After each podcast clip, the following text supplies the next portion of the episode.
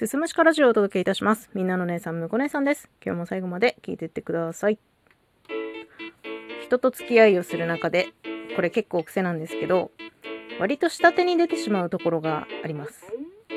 先に、なんかこう、おバカな部分みたいなところを見せて、とっつきやすくするイメージなんですけど、ちょっとダメエピソードを喋ってみたりとか、おっちょこちょいな部分を見せて自己開示していくっていうやり方。まあそういうことをしているせいなのか、いじられ役になったりとか、まあこいつにならいいだろうみたいな、バカにされることって今までの人生の中で少なくなかったんですよ。で、なんかそういうのが影響してなのか、まあ昔の職場の年下上司にとんでもない扱いを受けていたことがあって、今日はその話をしたいと思います。私が23歳ぐらいの時に某グループ系列の靴屋で働くことになりまして、そこのですね、テナントの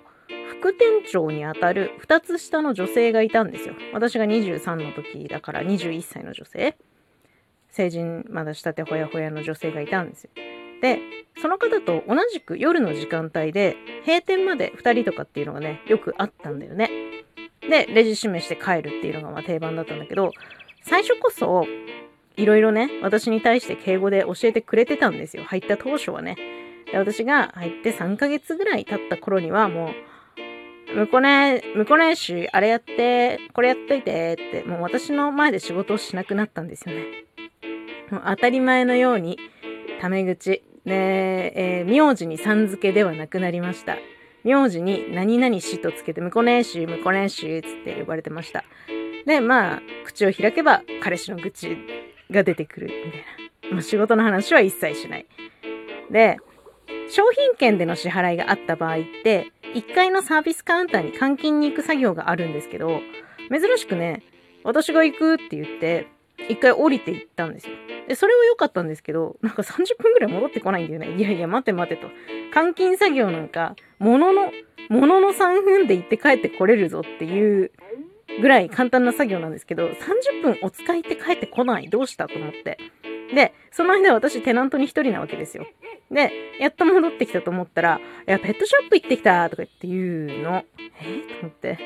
待って待って、仕事中だよと思って。その1階にね、1階のサービスカウンターが結構離れたところにペットショップがあるんですよ、実際。で、そこ行ってきたって言って、次に、なんかね、ローンでウサギ飼うことにしたって。いやいや、さすがに、えーってなって、唐突ですねって言ったら、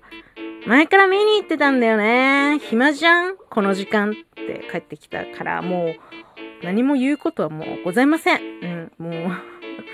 あ、そうですか、みたいな、もうそれぐらいしか出てこない。ね、絞り出してのそうですか。その後も、まあ、ちょいちょいその換金作業であったりとか、あと両替がね、また別の場所でしなきゃいけなかったから、両替で売り場を離れては、これんし、お菓子買ってきたよとか、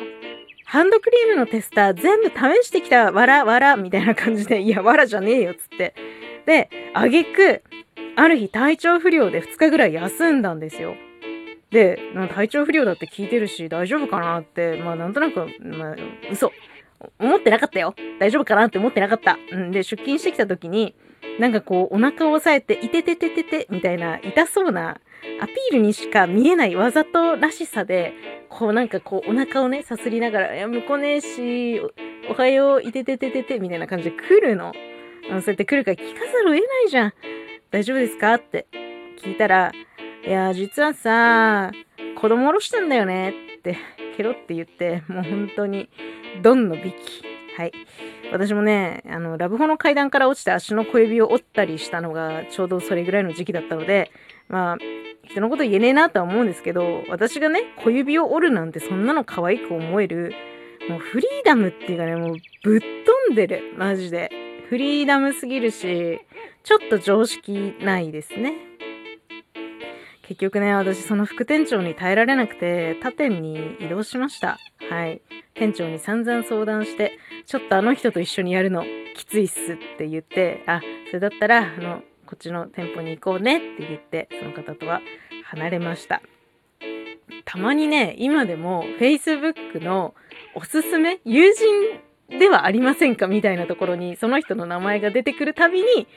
ゾッとしています。ちなみにその Facebook のプロフィール写真は子供を抱えた写真になってます。どんなお母さんになってるのかね、もうほんと想像するだけで恐ろしいんですけれども、ちょっとはね、大人になってるといいなって思います。今日はちょっとそんな昔話でした。最後まで聞いていただいてありがとうございます。また次回もよろしくお願いします。